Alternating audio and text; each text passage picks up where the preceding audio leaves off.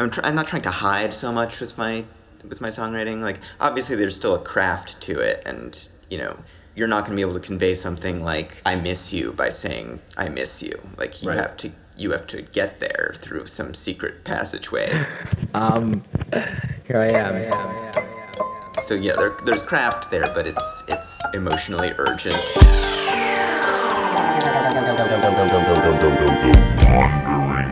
That's good. Good job. Yeah, same. It's really weird because I'm not really speaking to you in front of me, but I have to think of you as in front of me because if I don't, then I won't be able to speak to you. How you doing?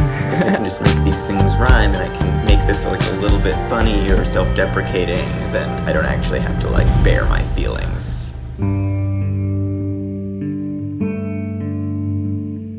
Here comes Santa Claus on the mic, Santa Claus, smacking down all you whack MCs. Uh, great to be back. I know it's been uh, quite a hiatus, but I'm back now and I've got a few more episodes in the can. Uh, it's Told Slant on the motherfucking podcast today. Uh, what a great pleasure to talk to Felix, one of my favorite people in the universe, in the known universe. There may be other favorite people I may have somewhere in distant planets that we have not discovered yet. Uh, what am I doing? Well, it's holiday times, and that means what does that mean? That means puzzling, jigsaw, crossword. That means goodness, I don't know yet. I don't know yet. Things haven't really begun in earnest. I'm looking forward to seeing what that means. That means for me that I go to a lot of, of functions with my lady friend Grace. Uh, she's got a big family that celebrates these sorts of holidays. It's been it's been a long ride for me, but I just got home a couple nights ago, and uh, you know from New York State. So I was in the city for a few days, just incognito, just quick, just quick in and out. In the city for a few days, and then had to go upstate to shoot uh, some secret video stuff that you guys will be privy to sometime in the hopefully not so distant future. We'll find out uh, more about that. But before that, I only had three days. I'm working my way backwards in time now. Only had three days off uh, before I had to leave for New York. Before that, long tour, wonderful tour, five week tour with some good friends, Lala Lala, of which Felix was one of them, playing bass on that tour. But I've also toured with Felix uh, playing drums in Eskimeaux at the time, now Gabby's World. So it's all connecting. It's all connecting. Felix is one of these these people that that is in a ton of bands.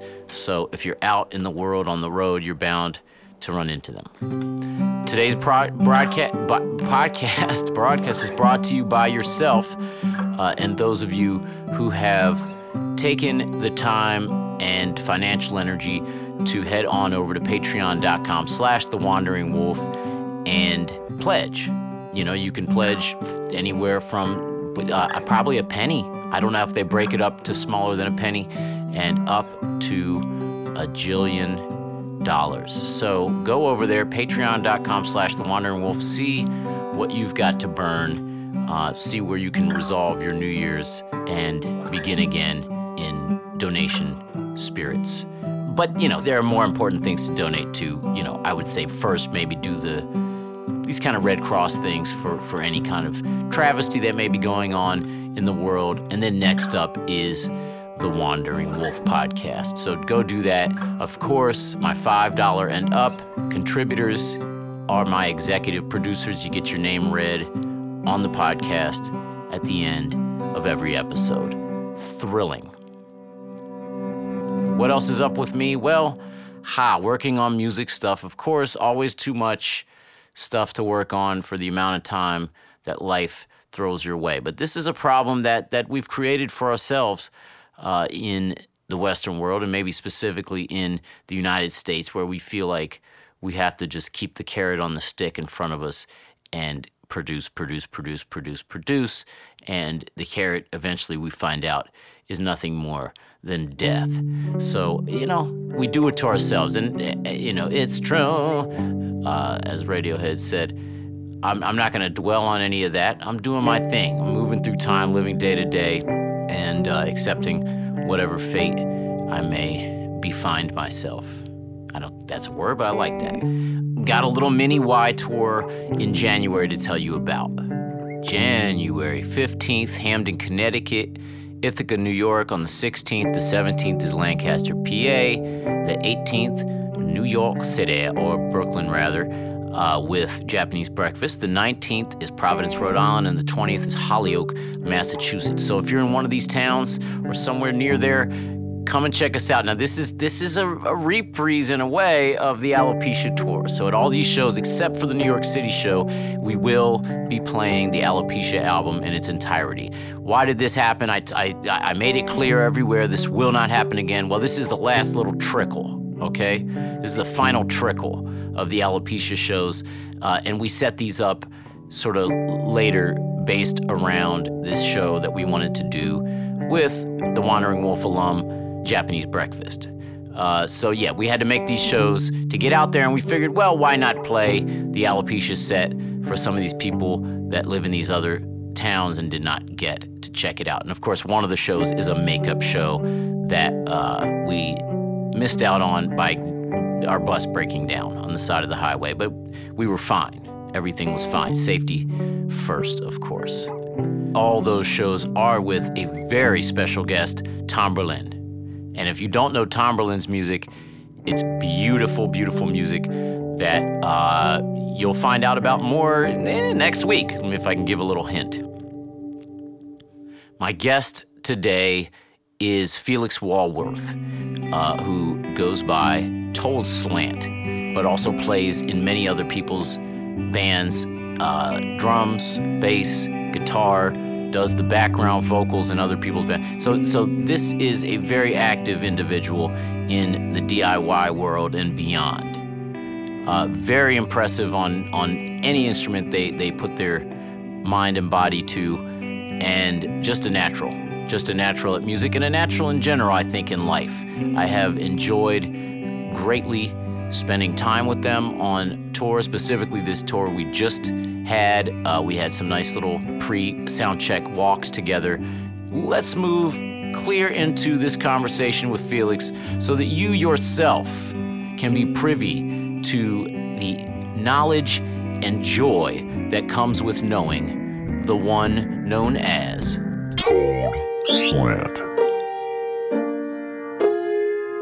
Are you having a fun time on the tour? I'm having the best time on tour that I've ever had in my life. Actually, What- fully, honestly. Why do you think that is? Um, just the group. Uh, like everyone just gets along so well. Like you know, I like. uh, I'm able to like watch the set every night and be interested in that. I'm able to hang out with everyone after the show and be interested in that. Um, you know, there are other things like materially, it's just a lot easier than tours in the past have because you know, I'm extremely used to the you know, driving all day in a cramped minivan style tour and then, you know, sleeping on someone's floor after that. And, you know, none of the. I've never been this pampered, I guess. And usually on tours, I'm like seeking out alone time because of that. Uh, but even on this one, like, I think the availability of private space has made me actually not need it. Like, I don't go in my bunk to like get away from people. Is that the private space you speak of? Is that you would say bunk? Yeah, well, we've got that, right? Like, like, like, no one's just gonna like, no one's gonna jump up onto my third level bunk. I can escape you all if I wanted to, but, uh, yeah, like, I, I haven't even really like you see it. Like, I, every night I'm kind of just like hanging out in the front lounge, like, usually until everyone else has gone to sleep. Yeah. So I escape. I have to escape at some point. I'm like, okay. I mean, usually I just go to bed earlier than most people. I would say, uh, but yeah, I feel similar. Is this gonna ruin you if you go back to doing DIY tours? No, because there's there's also something that I don't that I'm not getting on this tour, which is like any kind of relationship between like myself as a performer and like uh, people who are here to see the show. Like Yeah. I'm not really interacting with like the audiences. And would you you normally do? Yeah, like normally like I'm like having conversations, like you know, like oftentimes I'll be staying at a stranger's house, so I'm like getting to know a new person every night. And you like that? I do. Yeah. I d it's exhausting in some ways. Like like when you're doing that every night for a month, like yeah, that takes a lot out of you. But it's also it's it's rewarding in its own way. So like yeah, like don't like I'll be spoiled materially from this tour, but but I'll I'm I'm excited to like you know return to house shows and things where Sure. I'll get these other things that I love about traveling. I, I do like that intimate feeling of a house show, or the yeah, like the, the yeah, just just being up close and personal with with a small amount of people, as opposed to sort of like, yeah, a lot of people sort of, you get to meet very very very very briefly. Yeah, and I think you know this probably accounts for why you you know you were saying that you take more private time on this tour than I do. Like you're actually the amount of like emotional work that you're putting into this tour is is different from the amount that I'm putting in. Sure, Like, yeah, You're talking to people every night. Like Yeah. you're having those interactions with people who like really look up to you and love your music and like you know talking to 75 people in a row even if it's all you know they're all saying really nice things about you is honestly very overwhelming It's tiring, and so like you yeah. gotta go you know take a 45 minute shower or something after that Yeah. like Do you, do you enjoy? So on this tour, we I should just say that you're playing bass in Lillie's band in Lala Lala, um, and you know you play in so many bands, and you have your own project, Told Slant. Like, h- how do you balance that, or you know, do you enjoy do playing someone else's songs and kind of interpreting them through through yourself? Or is it kind of like a necessary evil? Or what you know what you're feeling about it?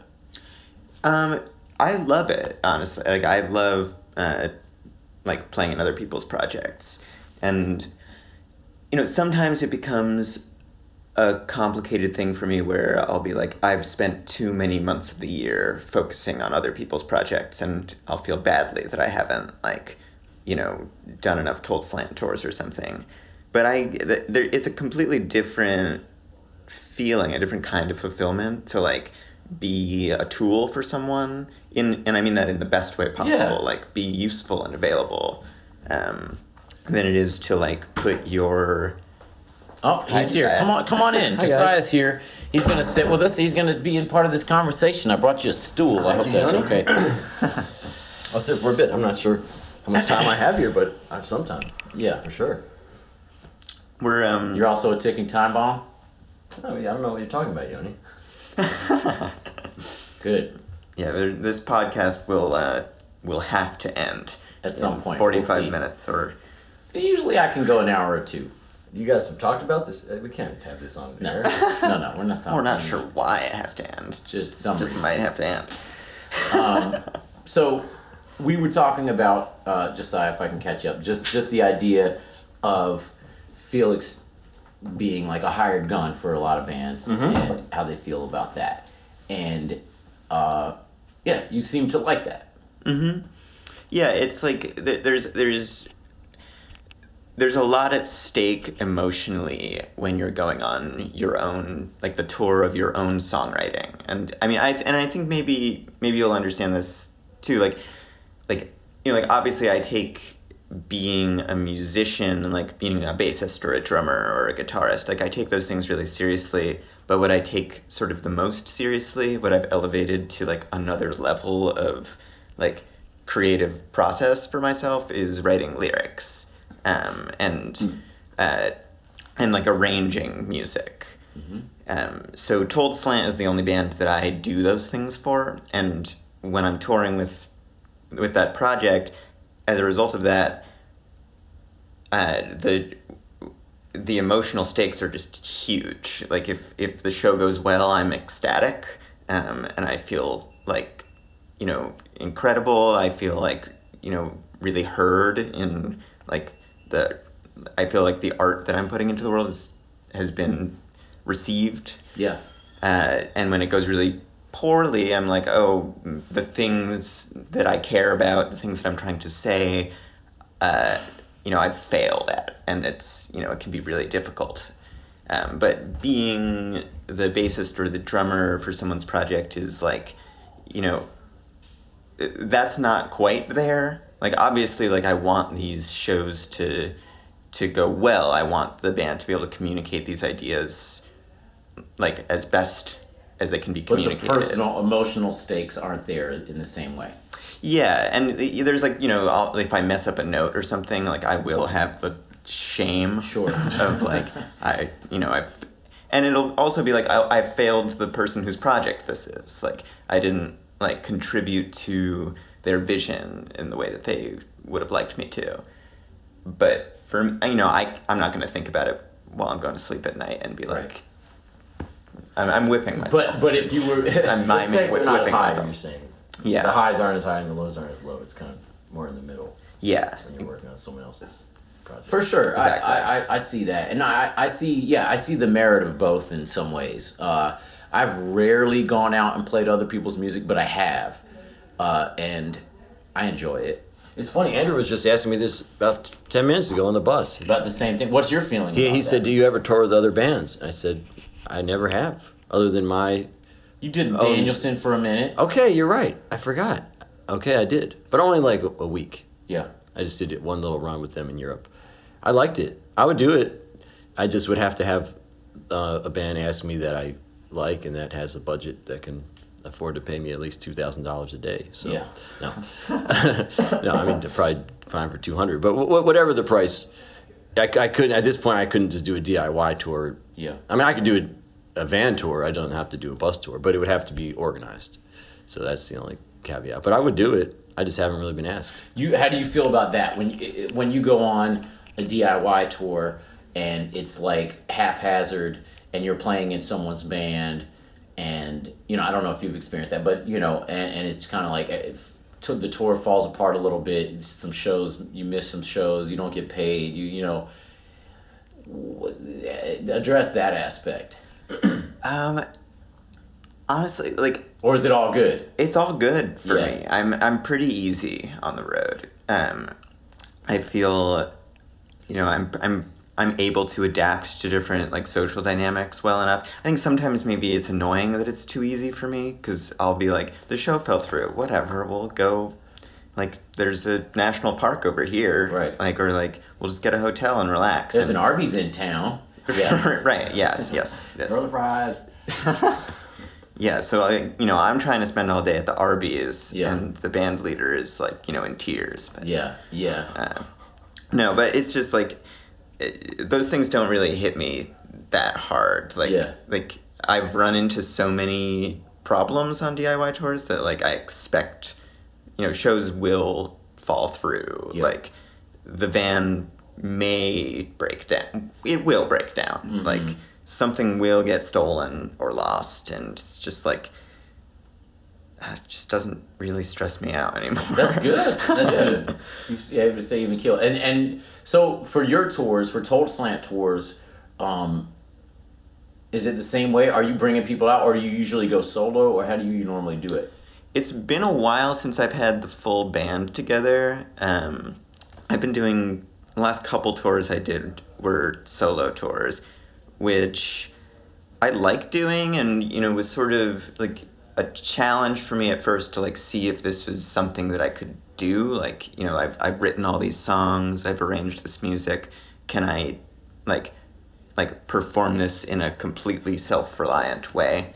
Um, but it just it has its its limitations like i'm like like for the next like string of shows that i book i'm gonna try to have things more fleshed out um, Do you loop? i don't loop Good. You play guitar. yeah i just play guitar and sing Yeah. electric guitar That's Yeah. good. um, I tried the looping thing for a while. It's hard.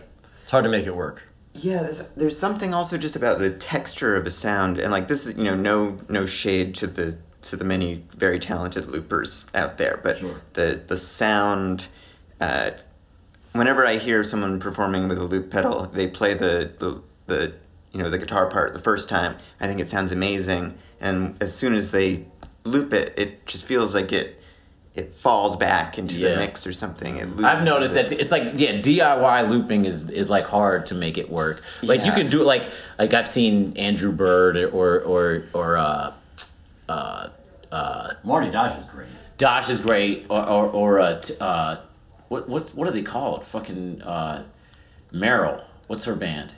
Jesus Christ, my mind. Yo, you'll have to cut this out. Tune yards. Tune Yards, Jesus, yeah. sorry. Uh, yeah, I mean, and but you know, these are these are bigger acts that are playing a bigger play and have a sound engineer, and so for their looping sounds legit. But I totally, pretty much every time I've seen a DIY looper, it's that where like yeah, they pl- they the loop plays back quietly, then they play on top of it loud, and then they loop that and it's quiet. It's hard to make it sound good. Yeah. yeah, Also, and the, the other thing is like that that style of or performing with- with a loop pedal is only really useful if your songs are sort of gradual builds. Like Yeah. they're they're dynamically, you know, headed in one direction. Whereas like my songs tend to like you know like the guitar drops out. Like I try to take things out more as a dynamic tool than add things. If that makes sense. So. Uh, it just seems like it would be very clumsy, honestly. Yeah. I, I never, you know, I, I I never have been into the idea of doing that. You know, we've done a couple little. We'll play a like a little like one bar loop every once in a while or something on a on a drum machine. But yeah, just the idea of of playing over like mu- musique concrète or whatever, you know, playing over recorded music has always been uh, something that I've tried to avoid. Just because I don't know, I like the I like I like the sound of different people playing together in real time, and and there's just something about that. And when when you're like listening for, I, I feel like when you're listening for, like where's the beat at, you've already lost or something somehow. I yeah, I agree. Like so much of the character of your playing uh, is gone because you're you're trying to be precise Yeah. rather than like be like emotive or just or or wing it. Yeah. Um, which is I don't know. That's like the kind of player that I am. Like I I I like to, you know, I don't like to have a plan necessarily. Like- Yeah. like guitar or drums really like if i'm like like i like to if there's a a fill coming up i sort of just like to be like i don't know what i'm gonna do and here it is Yeah. Love that. And and yeah, Yeah. you're, you're you you have a loose feel, although you you have great time and shit. But yeah, you're you uh, on drums. I'm talking about now, and I- but I feel like y- your yeah your time is a bit malleable, and and you're sort of able to you're relaxed. You're you're, you're yeah. My I- teacher used to, used to say it was like throwing your drums down the stairs because he, he was all about John Von Ohlen. He just passed actually. And his he would do fills like he said the same thing. He, he's like, I don't want to think about what I'm going to do. Just like throw it down the steps and just if you're really in it, it'll come out right. yeah But don't try not to like think about it. Just it's like a losing yourself feeling. Totally and i I- you you do this every night well like part of what it makes I got it, that from John. I mean, in a way, I mean, it's me too. But I mean, he, he definitely put that on me. Mm-hmm. Mm-hmm. yeah like I, i'm trying to is it at the end of vowels part two Hold this for a sec. I'll be right back. Yeah. Keep Oh yeah, talking. yeah, yeah. Val- Val's has a couple sections where, where it's weird because if you do it every night, you tend to get caught in certain fills. How can you not? Mm-hmm. But I, I don't want to. I mean, certain fills I just okay. This is what I've been doing, and I can't get out of it, so I just do it and try to make it feel good. But other parts, I don't want it to be the same, so I have to kind of. It's a it's a game you play with yourself to not expect what's coming.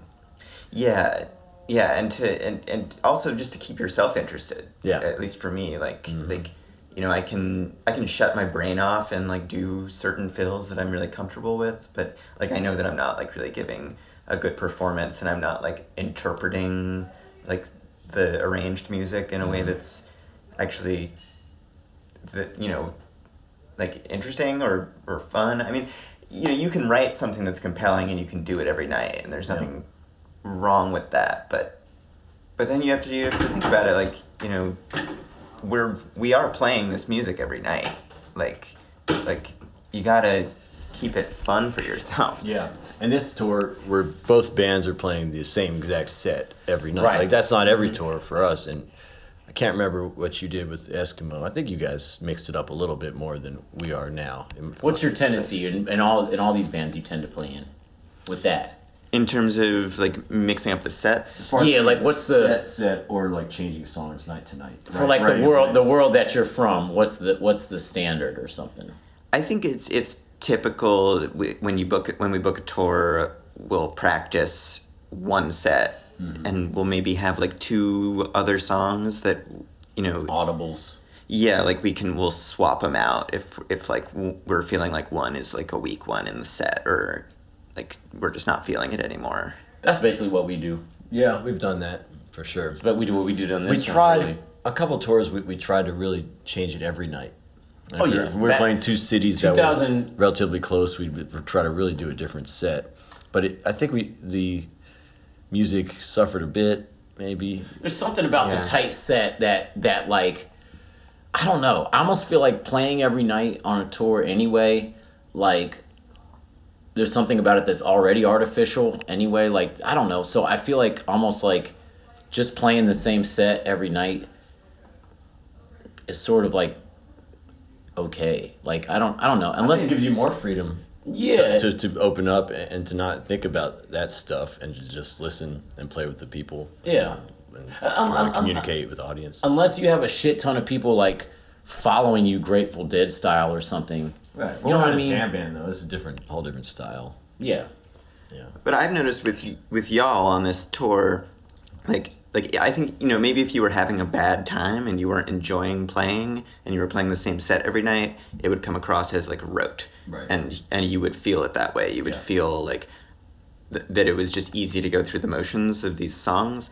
But each night, like each individual player in the band makes different decisions on the fly, which mm-hmm. to me is a sign of like actually being interested and engaged with what you're doing. So, like, and I think it's that's one of the best ways of of of making a you know a five week long tour on the same songs into a an interesting experience for oneself as a player. Already you're changing the environment and you're changing the audience and you're cha- you know like enough things are changing out that I think it, you can you know if you're if you're someone that I don't know if you can get into it in the moment anyway then I, I think it I mean yeah playing, same for me, a big thing is what you're saying. We're playing live. And there's no click. There's we're not following anything but each other, and that that's the very that's the only variable that I need to really. I don't enjoy playing live to a click track. I can do it on recordings, and it's fun. And it can be very good for recording, of course, for certain kinds of tracks. But yeah, live is just not fun for me. yeah mm-hmm. I agree I have a question for I guess the two of you. Yeah. How much would you say in a set do you feed off of the energy of people that you're performing for? Like is that something that you're paying attention to when you're playing or are you generally like you know facing each other, playing off of each other's energy? Hmm, you can go first now. I, I, I mean, for me, the audience makes a huge difference. Like it, it's like, I would say one of the major factors. I mean, as the two things for me are is like, can I, you know, how well can I hear what's going on on stage, and then the second thing is like, you know, is the audience are they, you know, do they are they enjoying what they're watching? You know, like there's nothing worse than looking out there and be like, oh my god, they're so bored, mm-hmm. and then just feeling like bad about yourself. And that happens to me, you know, even on this tour, that's happened to me, where you you know you just start to feel like, oh my god, you know.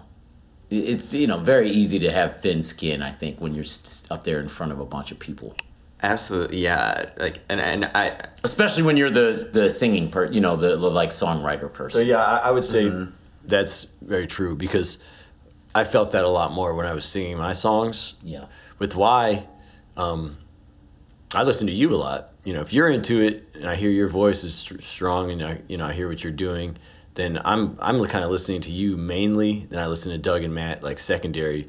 And certain parts where they're more featured, I'll kind of listen to them. But That's good. the audience is less important. Although, yeah, there are times when I look out in the audience and I definitely get a rush from seeing everybody singing all the lyrics, and it's like this high, this great feeling. But I can also just close my eyes and if I'm if I hear that you're into it, then I'm like, all right, this is great. I'm kind of following the vibe, you know. Mm-hmm. Yeah. But yeah, when you're leading, it's it's it's more pressure, no doubt. And What about you? Uh, to answer your own question. Uh, I, it affects me quite a bit, um, the audience, and which is like so. Some of the shows that we've played that hasn't really been accessible just because of the architecture of the spaces. Um, you mean where people are too, the audience is too far away type shit? yeah, they're too far, or like the monitor mix. I'm using architecture sort of loosely here. Like the monitor mix is so good and loud You can't that even I hear the house. You don't understand what's happening out there. yeah, they could all be mumbling like, "When's this band gonna be done? I can't Right. wait to see WHY," Yeah. and I wouldn't even know. Right. Um, so But I try fuck it. At that point, fuck it. Just play your set and enjoy it. Right, and that, that's when you have to, or like when I have to rely on, you know, my relationships with the other people that I'm playing with to really Yeah. have any kind of energy myself. But uh, something you were saying reminded reminded me about one one time I was playing a, a solo set in Boston, and like I was headlining the venue, so it, was, it wasn't even like a situation where you know someone was like ostensibly sitting through my set for something that they Right, liked there's more to happen. this, Yes, yeah. like like like this person was free. Yeah. Um, to leave. Yeah. And they were standing right in the front and making snoring sounds. Oh, and I was just God. like, and like What? Like like as a like as a diss? Like boring. I think so. Oh like, my god. And like, I mean, He it, just had some condition, it was perhaps, perhaps. apnea, It was like, wake, wake apnea. you know, I like to tell myself that it was just like some like fucking old man who like Yeah. wandered from the bar and was like, let me check this out and disrespect it for a while. But stuff like that, like, you know, like how are you supposed to perform when you can hear someone snoring? Like, Yeah. That's the risk of quiet music. That's the danger of performing Yeah. acoustic. You know, I thought Emily did a good job with that on the last tour because her stuff is quiet. Mm-hmm. This is Florist. Yeah, her and Johnny, yeah, Florist, and she she she had a way with the audience where she was very. You've seen her. It's just her vibe. She just has a very confident, like, She, she would almost go even quieter. yeah. Like it'd be like barely there, and everyone would kind of have to. But she, it's just her vibe. She's super like strong in herself and is able to yeah, Yeah. just I it's do easy. That. I can't. Do, I couldn't do that. It's not easy. Yeah, I, I I prefer doing. Well, I want to ask you how you feel about this, but I I sort of, for myself, I prefer doing quiet acousticy shows. Like I understand like that our audiences they want to see this rock and roll Y experience, but I get more out of playing like when we went out and did the acoustic. Uh, I had a great time. We did that duo stuff. the duo stuff I love. I, I really like singing with with just the two of us.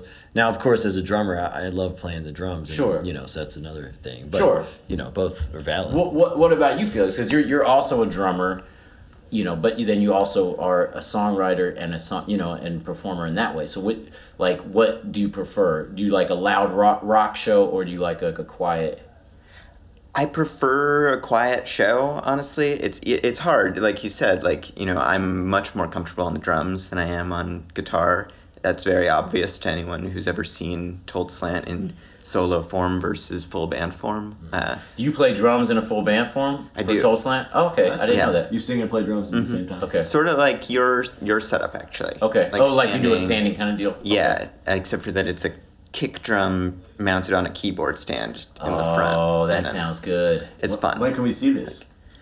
Oh, I gotta You haven't- next year. Next year. Cincinnati, Next year. Cincinnati wants Told Slant. Yeah. Uh, Cincinnati can have Told Slant. yeah, not even drive to Dayton. We'll take Dayton. And yeah. Dayton. Or I don't- Columbus, even Columbus. Not Dayton. Columbus. Columbus is Yeah. yes, Columbus. Good DIY town. Yeah, I do like playing in Columbus. Um, well, l- let's let's go back a little bit and get some of your history, your life history, your music history, and stuff like that. Because I don't, I've never talked about this really with you. I mean, I know the basics. Even outside of music, what are other kind of Yeah, things that you're just in general. art, whatever. So you, you, don't know where to start. well, no, no, no. I, I'm gonna, I'll, I'll walk you through it a little bit. You grew up in in in Brooklyn, yeah. Correct. Yeah. In what what neighborhood? Windsor Terrace. Windsor Terrace. What's what's the properties of that? The it's, it's a residential neighborhood in South Brooklyn. it's uh, I live in Sunset Park now, which is the next neighborhood over. Uh, it's just you know, Windsor it's- Terrace, Jewish neighborhood, mixed neighborhood, black, Italian. What is what? What is it? What do we got? It's more. It has more of a history as like an Irish uh, Catholic neighborhood, although it, you know, that's changed over the last twenty five years since Sure. uh, my family moved there. Now it's like the neighborhood over from it is Park Slope, which is like a wealthy Jewish neighborhood for the most part, um, and that's sort of the the how the demographic of Windsor Terrace is going as well. Um, Did you so? Did you grow up like?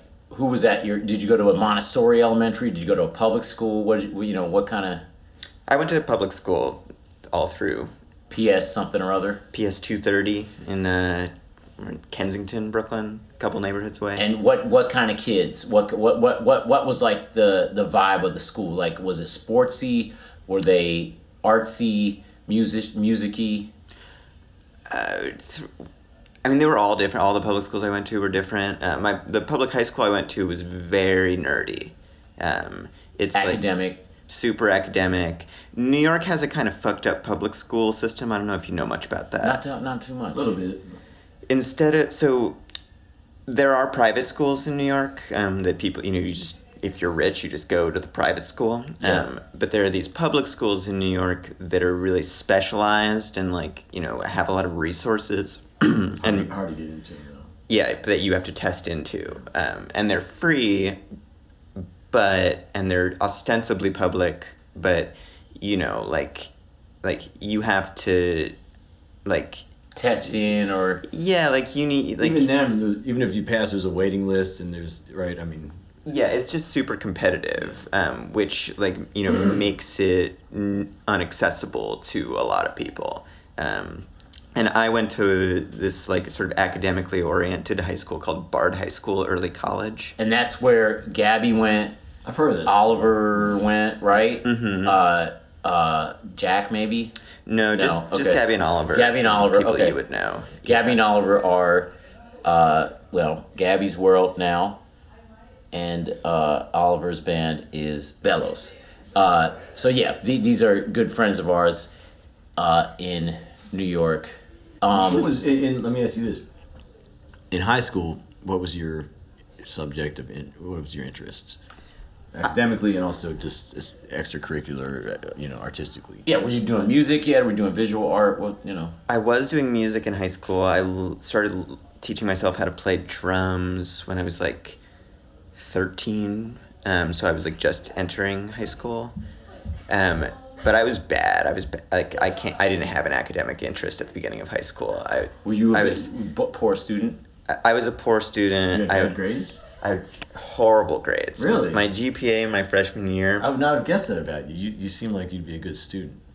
Yeah, I, I became one later. Okay. Um, I wasn't. I just wasn't interested in school. My GPA was one point seven. Jesus, that's That's really bad. That's really low. It was quite this is low the beginning of high school. at the beginning of high school. Yeah. Yeah. but I was also like, you know, I was just smoking blunts and drinking forties for my whole. E- like, uh, starting when? You started starting when. I was fourteen. Oh wow! Like- Why did you, got start so young? Did you get with a bad crowd?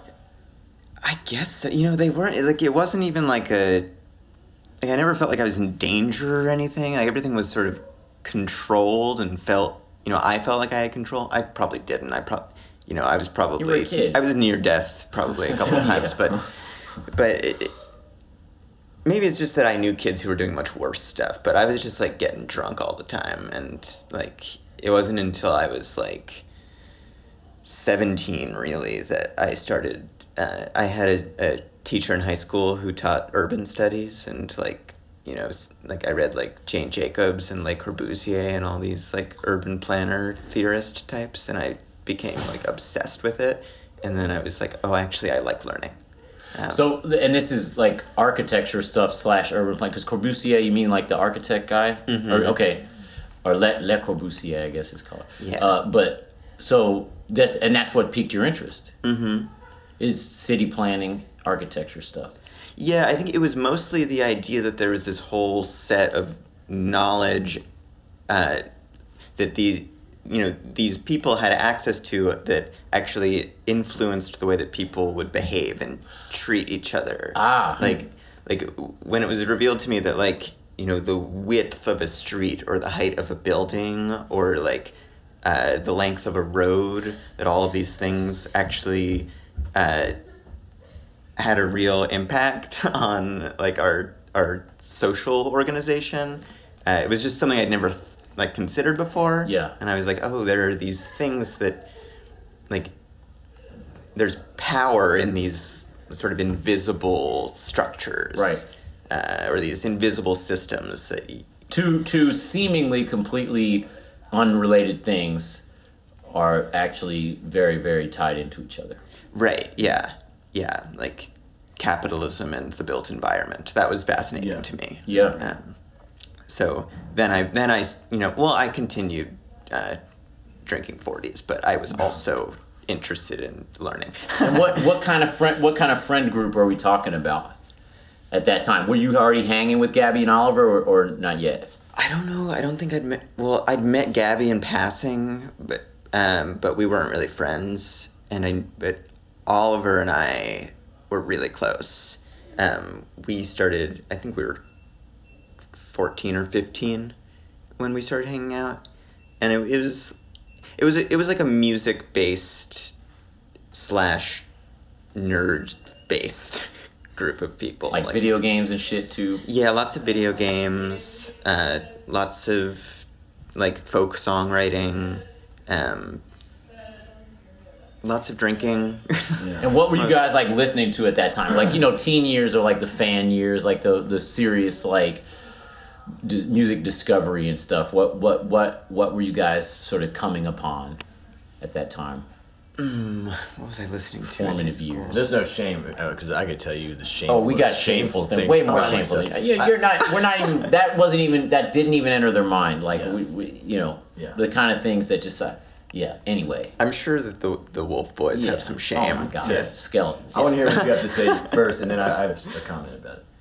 Um, I was in like I was into like New York punk when I was young. Like you know, I was like into like Richard Hell and like that kind of stuff.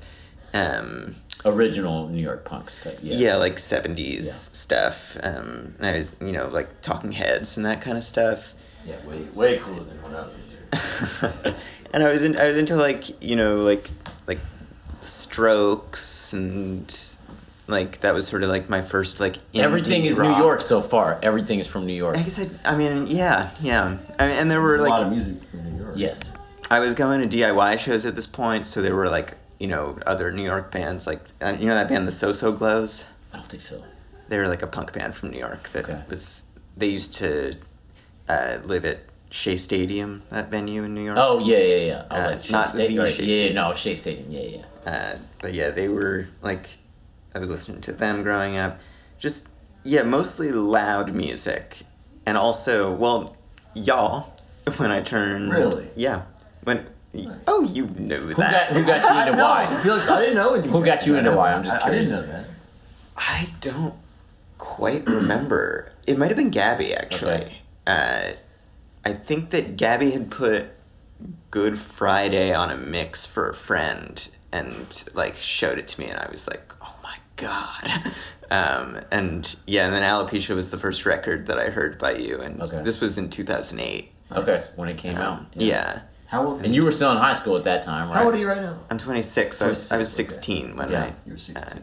Perfect age for that Yeah. type of album. I would Well, say. well, one one insight that I have about all of you, I feel like even Lillie and others who didn't grow up in New York, I feel like you all went through a lot of things a lot younger than we did, um, as far as drinking and smoking. I mean, getting you, not me. you weren't drinking that much in high school. I mean, Fine, me and my my friends who didn't. I mean, I wasn't. I wasn't like. I, I just that feel like yeah, me and all you my kind of matured quicker, got that stuff out of your system.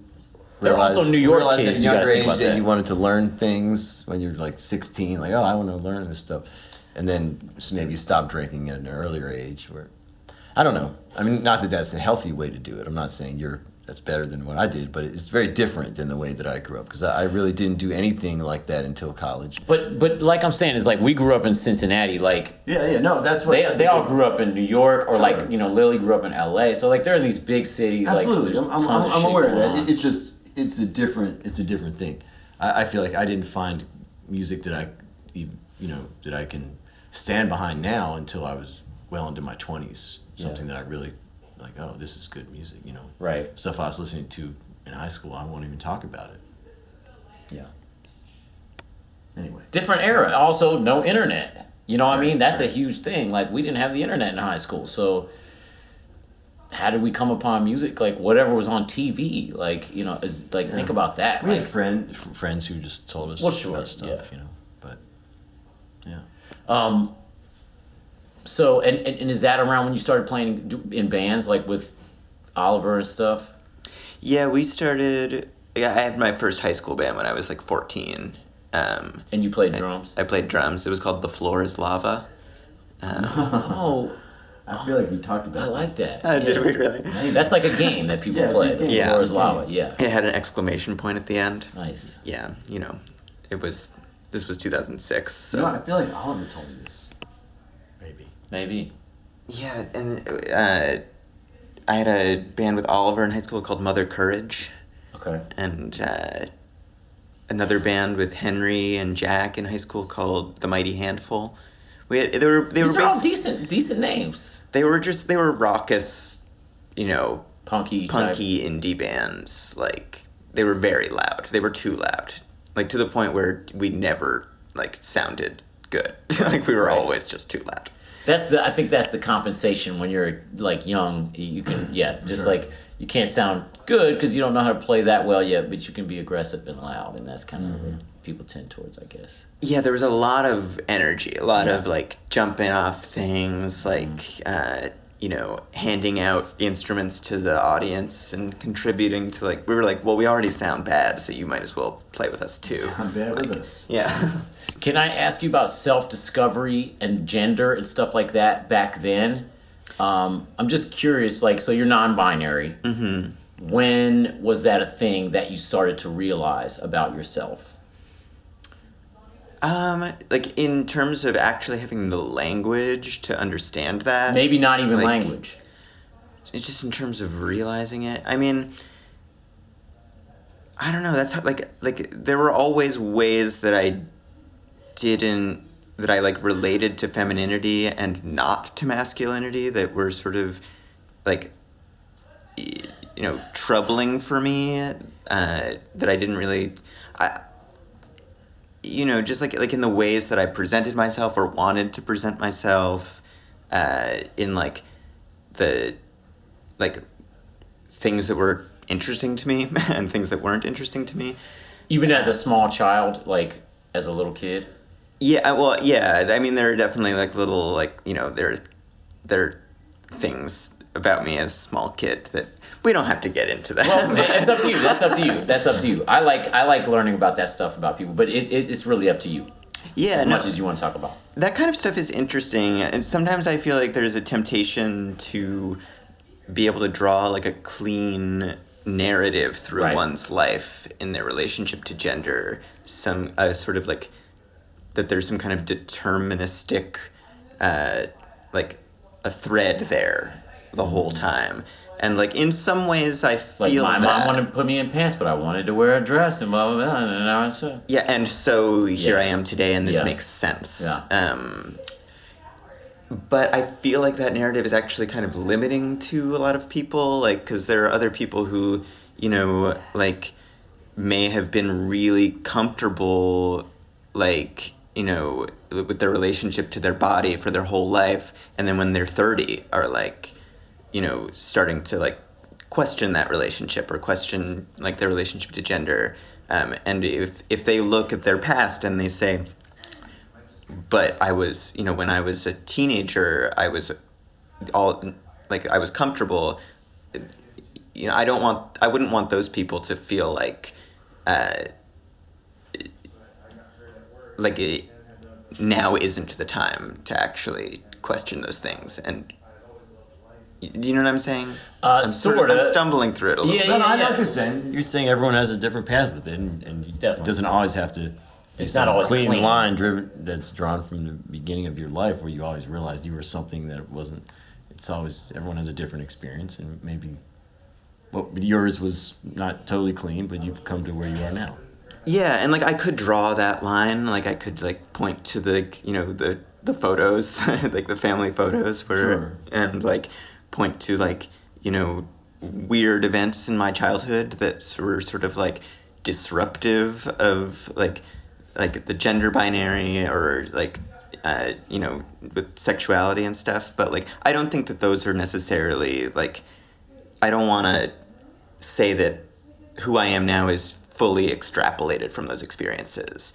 Um, it's hard to I was know. more I was more thinking about it and trying what sparked my my thinking about it was I was thinking about you in high school and I'm thinking about how you know there's all these groups of friends and like how friends relate and I was and I, I my I had a friend there last night at the DC show and he showed me this photograph of like all of my friends in high school and it, it just made me sort of think about how we were you know even you know, I consider myself to be male, I guess. Uh, but like when I look back at that photo, it, it made me really think how there's also there was this sort of striving to be more like a man, or like you know more masculine that than I was because I'm not, I don't consider myself very masculine. I but and yet Especially at that age, you had a, you had a bit of a femininity to you. Yeah, think, and- and- and- and- you were and- thirteen or fourteen. yeah, I was, I've just- always been an artsy kid and sensitive dress and stuff. you know and but like you know all my friends were were were like guys and like sportsy type guys you know like guys i'm i just so i was curious about how you related to your other friends and stuff and like you know if you already felt like you know you really could feel a feminine side and you know that's all I don't know if it really felt like uh, legibly like femininity to me when I was in high school. I think I was aware of my relationship to masculinity more, where I was like, I was like, oh, there are just certain things that I don't feel or that I don't have access to, or that like that, you know, the people around me expect from me that I just that I don't, I can't like bring. Yeah. Uh, and my response to that, you know, when I was much younger, was sort of more like, like there's something like shame. Something's wrong with me. Yeah, just like you know, like like like, and it, it was and it was framed in very masculine terms, like like I'm like you know, like not like strong, and I'm not like brave, and I'm not like tough. Um, and then, but you know, as I became more like comfortable like and confident as a person i guess which i don't know if those are even the right words for what i was uh, it i became i was just sort of like well that's not me. I'm just more like i am quiet and different and i don't know what i am but i'm just i'm not that. Yeah. and i can live with that. It's it was less uh, there's less pressure um, and it wasn't until i was like 19 or 20 that i was like i was like like oh like like i have like this relationship to like uh, femininity and specifically this lack of a relationship to masculinity that i like understand and can name as like And embrace Oh. it a little bit more, maybe. Yeah and and Was this when sort of language started to come out more so, so you could sort of be able to frame things a little bit? Yeah, la- having access to language definitely helped with that. Um, 'cause I, I really do think that you sort of you need some kind of framework to understand. Humans like definitions. We like to have, yeah, we we like to be able You to. also need peers and people who you can relate to, who you can talk to, who have similar feelings. I mean, that's a whole other thing. Totally. Yeah. and it wasn't until later in in my life that I I met people who were feeling similarly and could articulate that to Yeah. me, and we could like talk about our experiences. Like like I just didn't really talk about that kind of stuff with my friends in high school. Um, have you I, since? I mean, I didn't really talk about my sexuality with my friends in high school either. I mean, I think or gender. I or mean, gen- I- it's just something yeah. that I, I don't think. I I think you know, especially in our in our day, it was you know, when we were in high school. I mean, it was just so so much earlier in t- in terms of people being open about themselves and being you know like I For just feel like I, find that all, all of you are, are very mature and, and open, more. I don't know. In some. I mean this next generation. I mean, that's what yeah. it is. It's You know, I, I met you maybe when you were 25, I guess, or 20, Twenty four probably. whatever, whatever age, mid 20s, and and you struck me as very confident. You you still do. I just feel like you exude like you know yourself pretty well for your age, more than I think I did when I was your age. Not that you're. I'm sure you're going to continue to change, and by the time you're my age, I'm sure feel differently. But um, you, you you come across as like confident to me. So That's good. good job. Yeah, same, same. I, I, yeah, it seems to me that you seem to know yourself pretty well. Yeah. Certainly for your age. Yeah. Yes and and no. I think I've just I've I've also become more comfortable with knowing that I can't know myself. Um, or, you know, like like you mentioned earlier something about uh, people or humans liking definitions. Yeah. Um, and like, uh, that's uh, the way that I relate to gender in particular. Like, you know, like it was. the opposite of that in a way. It is. Yeah. It's yeah. like that makes sense. it's you know like like I think to to a lot of people that I know and to a lot of people in general like being non-binary is means a specific thing um, or is like uh, an identity feels like an identity category in a positive way and when I say positive I don't mean good I mean that it posits something that Right. it contains something uh, the whole idea of it is non. Yeah, but t- it's like it's not. It's this in between thing that is a spectrum in itself. Yeah that- Yes, yes. Yeah. To, to me, it, it, it it's felt like it's more defined by like what isn't there for Right, me, um, and what I can't, can't know, what I can't be, who I am not. Mm-hmm. Um, so, uh, yeah, with the question of like whether I know myself more now, yeah, like I don't necessarily think I do, uh, but I'm more comfortable now in existing in that sort of in betweenness that I've felt for such a long time. Yeah. where I'm just like, I mean, we all fall on the spectrum, but when you're a little bit closer to the the two sides of, of gender, then it's easier to gravitate. But if you're a mm-hmm. little bit closer into the middle, I think it's much more difficult to navigate through it, and easier now than it was 20 years ago. But it's still, mm-hmm. you know, yeah. Mm-hmm. Yeah, I think yeah. It's I don't know the the the the thread of in betweenness is something that I'm particularly interested too, and is sort of reminding me of the conversation we started in this podcast about like touring and exhaustion and being placeless and that kind of mm-hmm. thing, and how like In between. yeah like i just think of myself as as like, like you know like in a lot of ways just unanchored and You certainly so- travel a lot. yeah just throw me anywhere and i'll it's deal kind of a with beautiful it thing, though. You seem comfortable in that, though. I mean, from what you're saying. yeah I, i've grown grown to be comfortable Yeah. with that mm-hmm. So, uh, if we can go back to that similar time, uh, high school or just after or whatever, like when did you start writing like Told Slant stuff, like your own? Your when did you decide like okay, I want to write my own songs? You had all these bands that were maybe you were writing somewhat for that, but it was kind of raucous or Well, so when I was in high school, I was writing folk music that was largely inspired by people like Jeffrey Lewis and like sort of the anti-folk world, and all of the music that I've written in that time is humiliating. like And folk punk. Is that what we call that stuff? Sort of. You might. Liz and I did a show with Jeffrey Lewis Oh yeah. in uh, England. Yeah, it was interesting. and I really like Jeffrey Lewis, so this is this, this is like I was just bad at it, is what I'm trying to say. So. I, uh, I'm not trying to throw shade on the, the anti-folk movement because it really it raised me. Um, This would have been like Ani DiFranco in our time, right? Was that was she like the precursor to stuff like that? I want to say, Is I, I might be would know more completely than- off, but Maybe I yeah. sort of like slightly like I'm not- political, I'm no authority to speak. folky, but like punky vi- punky ideas. Anyway, I don't know. Anyway, it doesn't matter. It was just like music that was like to me like when I was writing music at that time I was more interested in being clever um, and you know fitting a meter like rhyming like you know all of those sort of constraints of folk songwriting.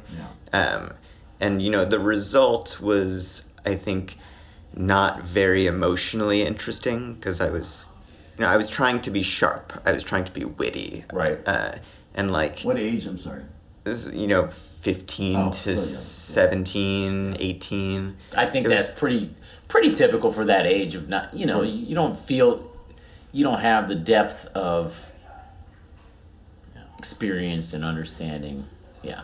yeah and wordplay was a crutch Yeah. you know that kind of thing where you're like if i can just make these things rhyme and i can like make this like a little bit funny or self-deprecating then i don't actually have to like bear my feelings uh, and it was it wasn't until i was it was when i was 18 that i started writing like songs that sort of threw away those conventions and were just like uh, more focused on writing like emotionally urgent music Yeah. um, and I'm st- I'm still in that camp today. I would say Of writing emotionally urgent music. Yeah, just Yeah. or like, you know, I'm not trying to to. I'm tr- I'm not trying to hide so much with my with my songwriting. Like obviously there's still a craft to it, and you know, you you're not going to be able to convey something like I miss you by saying I miss you. Like you Right. have to you have to get there through some secret passageway that people can understand but didn't know they could understand. That's very true. Yeah. Uh, I think that's very true. But so yeah, there, there's craft there, but it's it's eh, it's less. I don't know. I was just hokey. I was hokey back in the Sure, day. sure. and that's I mean, yeah, I mean I can definitely relate to that. Like my, my early Green think. Yeah, I mean, all my early work eh, was is very cringy is the word that I would use for it. But yeah, But necessary. necessary to learn. yeah. growing, Well. I was talking about. I mean, we we were talking about at one point. I think on the bus about the difference between sort of how I started making stuff, and I think you maybe, and then like somebody like Joanna Newsom or Phoebe Bridgers or something, where it's like they worked themselves into like completion Right, before before output. releasing anything Yeah. yeah. they were like fully fledged but i feel like i just i was just sort of learning as i but i, I do want to ask you a little bit about um, process that's all right like for recording and stuff like um, you, to me your stuff sounds very organic but i don't know if it's analog or is it digital i don't know how you're recording i'm just curious what your what your process is So I I just record into my computer. Um, I used to use GarageBand. I've migrated over to Logic, um, but you, you know I don't I don't really use that many digital sounds. So I guess that accounts for the organic Yeah. sound of the music. Yeah, they're real instruments being recorded into a digital thing. Yeah. Yeah. and you know maybe part of the analog sound that you hear is me not knowing my way around the equipment that much and getting some accidental hiss in some places. Which you, I, to me, it sounds like intentional though, like or like or like you're you go with it a little bit. The the lo-fi-ness.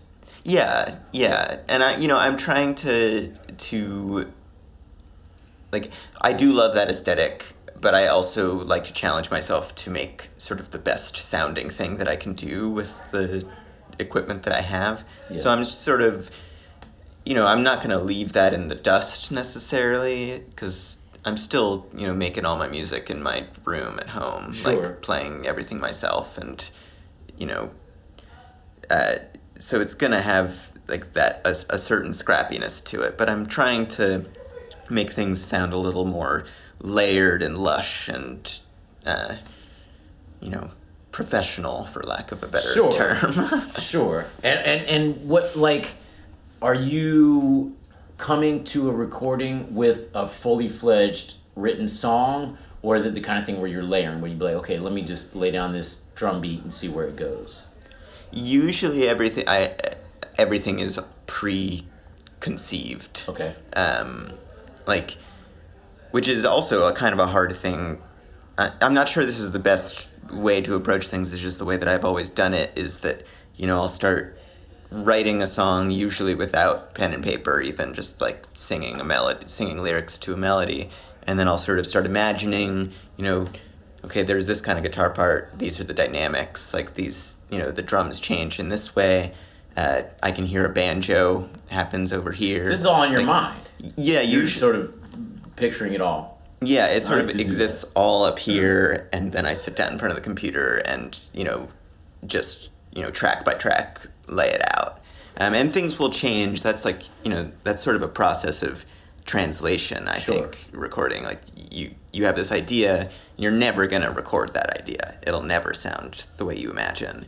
Um, and so, you know, I try to let let the recording process guide my songwriting somewhat, but I, I always I have this there is this sort of top down sort of technocratic approach that I have to it that I'm always That you strive Striving for, for. anyway. Yeah. Yeah. And things, of course, right. But you're open to things developing and changing along the way. yeah I feel like I feel like we tend to work somewhat similarly to that. Yeah. Yeah. Uh, I mean, I think that's what you strive for is to have the best vision possible and get it as close as you can, and it never will be. But the more clear it is at the beginning, Yeah. the better that the better it is at the end. And some of my Totally. some of my favorite like life moments are like talking about like with me and Josiah or something like talking about what we want a thing to be. Yeah, we've had some really good times. Oh, for- for- like it's like Yeah. it's like fucking revolver, but like except like on acid or like yeah. revolver was on It, acid. it, it never comes out that way. I remember when we talked about an idea of, of how our, our band would sound in the future, on the next tour from wherever we were. We have these two kind of percussive. You know, one element would just be doing all this intricate fast stuff, and then you have this really kind of oh, big big percussion. Yeah, big. Percussion. Yeah, so you have one, person just playing like. I was the big percussive percussion. God, you know the other person, like, you know, all the like fast stuff going in, but it's like kind of a little more of an esoteric idea that didn't really have any music we you know, connected but, to but, it but, but, I mean, precisely. we- do we not sort of do that now? Sort of, but I, I, in my mind at the time, I had a much more exaggerated version Yeah, of, yeah. of it that more theatrical, something that you'd hear more, uh, you know, uh, Blue Man Group or something. I, I don't know, Sure. you know, a, I mean, a glorified honestly, Blue Man Group. But The, the, the, the ideal of why is Blue Man Group eventually, if you take it far enough. yeah, it's true. I have grand, grand ideas. That, idea is is actually something that I that I try to use in, in my music specifically about like the there's like the simple percussive line and then there's like the sort of intricate uh, sort of auxiliary percussive line happening. sitting on top of it. Yeah, and they like play off of each other. Yeah. and it's it's something that that I think I first heard it uh, on the Bright Eyes album Digital Ash in a Digital Urn. That was the one where he put out the two albums at the same time. The one was like more beats, and the other one was more.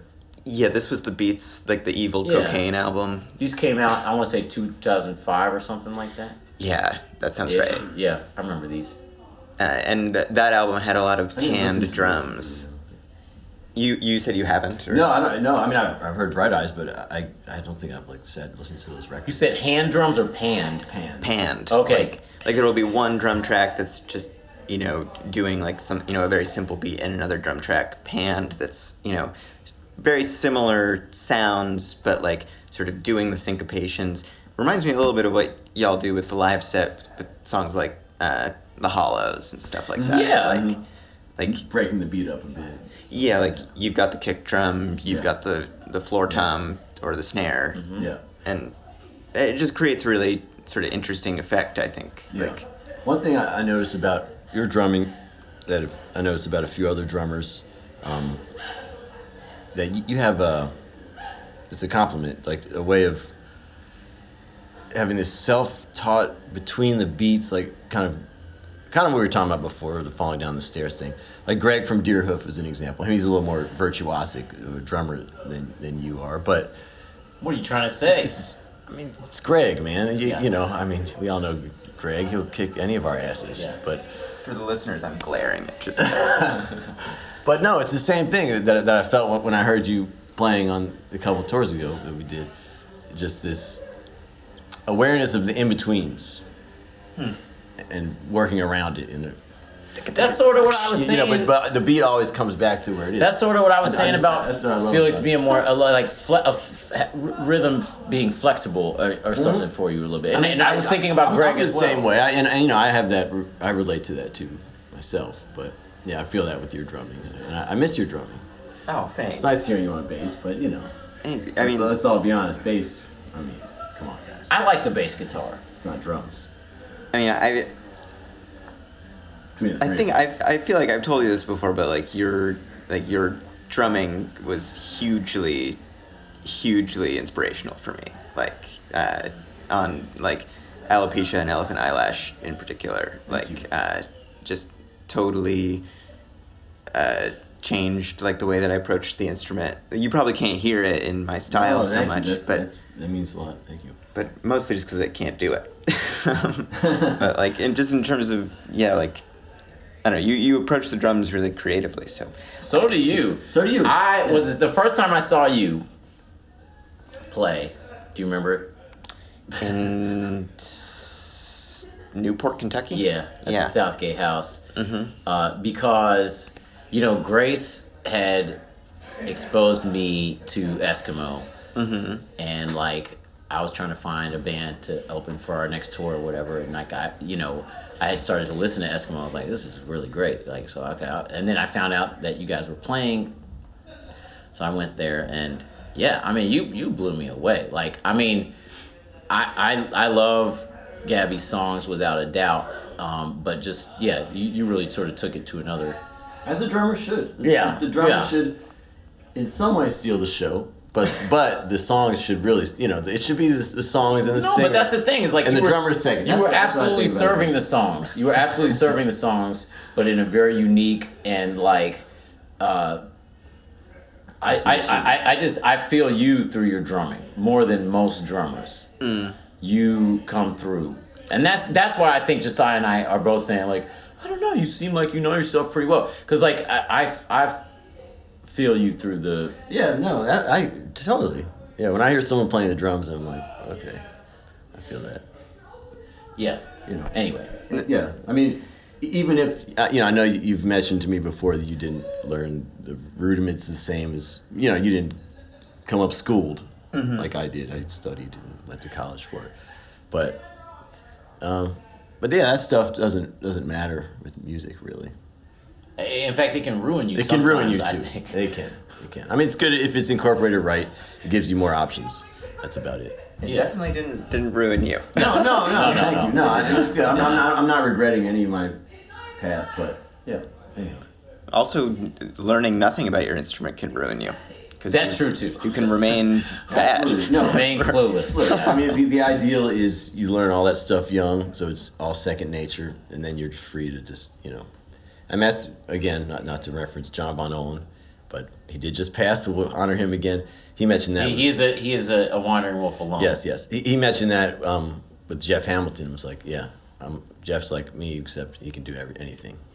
Right. And John, Right. John was self-taught. He never studied, and he just learned it all himself. Mm-hmm. You know, so No, I mean, there's d- without a doubt something to be said for actually like practicing your instrument and Yeah. actually knowing how to. But I will say, during the John Von Ohlen Memorial, Jeff Hamilton, who's a famous drummer, came to play because he studied with John. And this was right before we came on this tour, like a week or two. And it, it was a great beginning for me of this tour because just watching Jeff Hamilton play once was this is enough. at, at the memorial at like the funeral. No, it wasn't a funeral. It was just a celebration. He Okay. played with the band.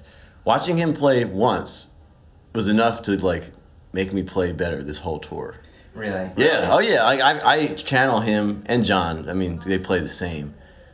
Just like, just that leaning back, just like Yeah. you know, like hitting the things, but like sitting solid and like Yeah. not letting the beat, you know, sitting back on it. like just watching him that one night is just like helped me for this whole tour. That's cool. Yeah, That is really cool. Yeah, cool. yeah. I I know I, I've, I've, I've been flattering you a little bit. I'm gonna do it one more time, and just once more. Uh, after our last tour together, like I, I felt that way about you know being seeing you drum. Uh, Oh, that's like, awesome. And uh, yeah. and I, I I was right after that tour. I was heading into, or you know, a couple months later, maybe I was heading into a recording session with this other band that I played drums in called Emily Reo, um, and it was it definitely like, I I took some of you into that in Mm. That a makes way. me feel so good Like- that, that like Jeff gave me that, but I can give that to someone else. Like that's really awesome. Oh yeah, Yeah, yeah, yeah. Uh, and I appreciate it a lot. And I, yeah, I hope that maybe I can give it to someone. Oh, too. I think you Like, already Oh, have. you already have, Yeah, no doubt. yeah. Yeah, It's beautiful. yeah. All right. Well, this I think that's a good place to stop. I Is think, that, I think we, it are, we, are we at a good? Like, where's yeah. five o'clock here? I think. I think Yeah. good. All right. Felix, thank you so much for being on the podcast. Please say bye to the people out there. Bye, sweet people. Thanks for listening to our conversation.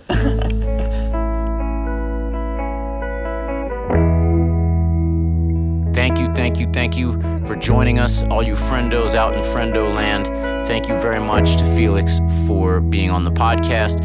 All of the music you're hearing smattered throughout uh, underneath the oppressive sound of my voice, uh, and otherwise, at the end, you'll hear a full song, is told slant. So if you dig what you hear, go anywhere on the internet and search for Told Slant. And now, the listing of my executive producers, those of you that gave $5 or more on patreon.com slash the wandering wolf. Thank you so much for doing so. Adam Chase, Alexis Johnson, Anthony Duenas, Caitlin Augustine, Cemetery Chips, Dylan Rowe, Emma Ridgway, Jake Huntley, Jim Laskowski, Kenneth Leanne, Matt Hill, Merrick Jarmulowitz, Michael Payne, Paul Solorzano, Robert Hess, Simon Bird, Tim Vecchio, Anna Stevenson, Evan Gordon, Michael Miller, Yeshua Miles Arista, Ian Tankersley, Joseph Kennedy, and Jesse Gillen Walters. Thank you all so much for pledging. And please, if I pronounced your name incorrectly, just hit me up and, and tell me how to say it correctly. I'm not always the most precise. I don't know the derivations of all these names. You know, if you say, well, yeah, it's Latin, then I'm going to know how to pronounce it. If you say it's Greek, well, yeah, I'm going to know how to pronounce it. Uh, I know my classics, but I can't always be everywhere at once. Also, thank you to those of you executive producers who chose to go anonymous. There are a few of you, and I really appreciate you as well. Also, those that gave any amount over at patreon.com slash the wandering wolf. All of you make this thing possible. So thank you. Let's go out on a told slant song just to ease us back into holiday life. Not that this is a holiday tune or anything but it's a beautiful tune. It'll ease us nonetheless. All right you guys take care. Keep wandering